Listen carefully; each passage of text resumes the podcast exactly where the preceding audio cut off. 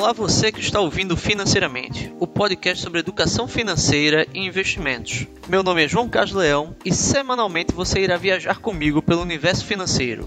Você pode ouvir Financeiramente pelo Spotify, Google Podcasts, Apple Podcasts ou qualquer agregador de podcast no seu celular.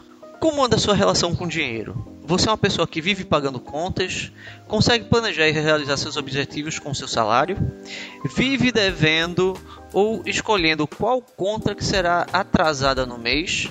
Cheque especial é algo corriqueiro na sua vida?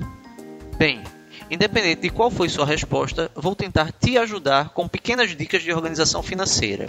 Primeiro, se o valor da sua renda ao final do mês não é suficiente para as suas despesas, primeiro deve-se ver se as despesas estão excessivas e o consumo é consciente.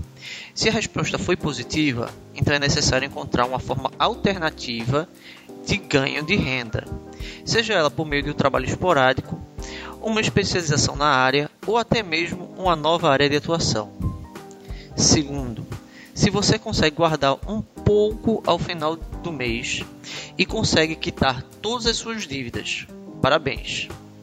Está na hora de começar a montar sua reserva financeira e, posteriormente, montar uma estratégia para garantir a sua futura liberdade financeira.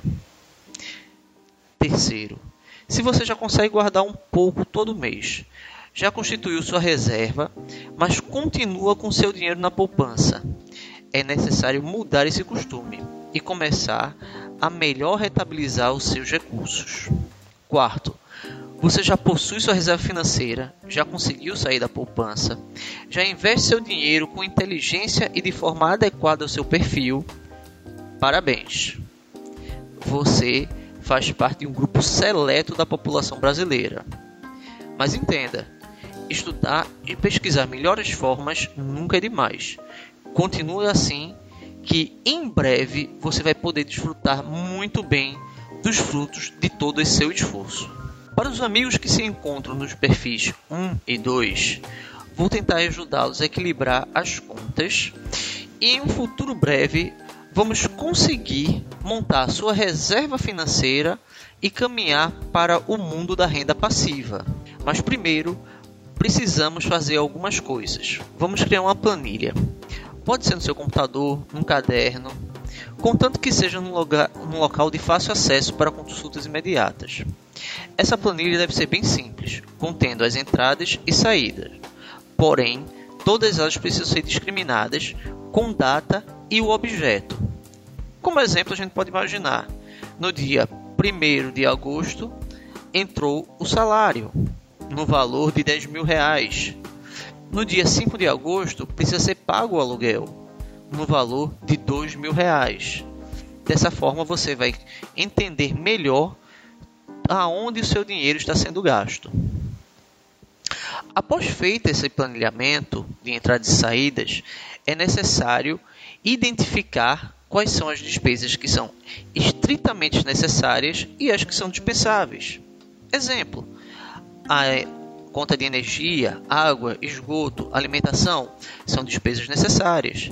Já uma TV por assinatura, uma cervejinha no final de semana ou aquele lanche ali no shopping, essas são despesas dispensáveis. Na hora dos cortes, nós vamos sacrificar essas despesas dispensáveis. Terceiro passo, vamos encontrar os custos que nós precisamos eliminar logo, agora. Exemplo: um cartão de crédito que cobra anuidade. Já existem várias alternativas de cartões sem anuidades, inclusive cartões que não têm anuidade e possuem programas de cashback. Primeira coisa é verificar se sua conta bancária cobra taxa. Se sim, vamos migrar para um desses bancos digitais. Já temos várias fintechs que oferecem o serviço similar ao dos bancos tradicionais e procurar os cartões de crédito sem anuidade. E, se possível, os cartões que não têm anuidade e possuem programas de cashback. Como exemplo, a gente pode imaginar uma conta bancária que tem uma taxa mensal de 30 reais. Essa taxa é aquela cesta básica de serviços. Mas eu pergunto a você: quantas vezes nesse ano você já foi na sua agência bancária? Eu acredito que muito pouco. Então, Uma pessoa que tem uma taxa mensal de 30 reais, ao final do mês ela gastou 360 reais somente com essa manutenção dessa conta para algo que ela não está utilizando. Quarto passo: verificar as dívidas de juros mais altos e ter como prioridade zero encerrar esse débito. Exemplo: os juros compostos são uma maravilha para quem os usa em seu favor, mas para quem é vítima deles, eles são algo enlouquecedor.